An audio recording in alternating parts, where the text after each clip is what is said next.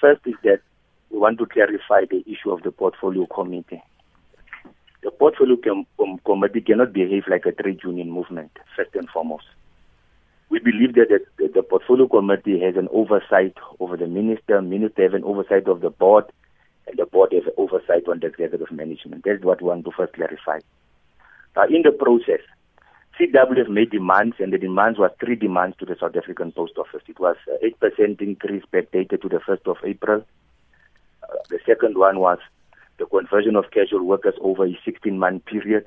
And the last demand was 588 workers were dismissed, and we requested the company to remove them from an entry level.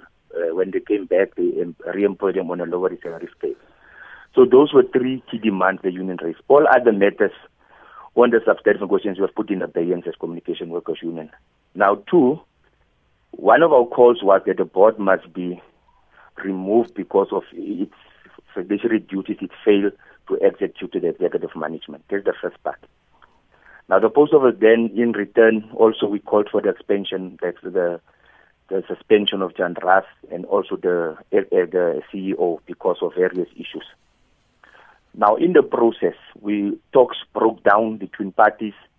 The minister then formed a leadership forum to bring back discussions between parties, and then the leadership forum was supposed to bring back the current negotiating forums to make sure that these issues get involved. Now, Communication Workers Union then resubmitted its proposal for a settlement in terms of what is currently on the table. Now, yesterday we met with the South African Post Office.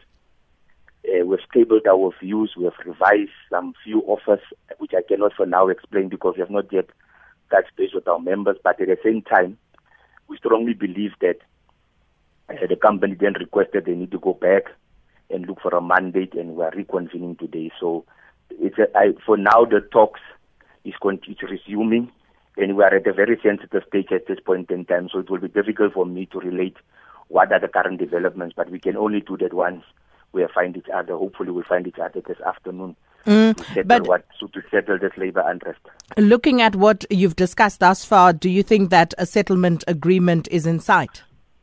Look, we believe that we have presented a breakthrough to the Post Office. If that breakthrough does not help, then I don't know what's going to help. But we believe that we are confident that the Post Office will come today and say this breakthrough is going to take us forward. By the way, we are also proposing, and that I can say clearly to you, we are proposing a 2-year agreement because we believe that there needs stability. The Post Office needs some stability. We need to bring back our customers, which we have lost.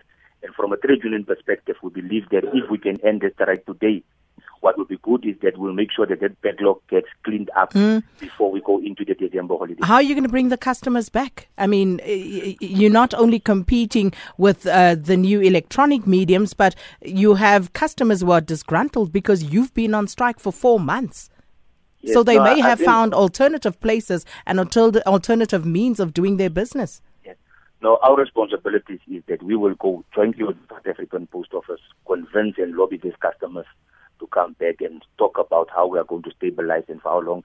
Because once we have a sustainable post office, state-owned entity, but government must also play its part. Because as far as we are concerned, government spends 20 billion rand on parcels, foreign parcels, and the third part of it, Skynet.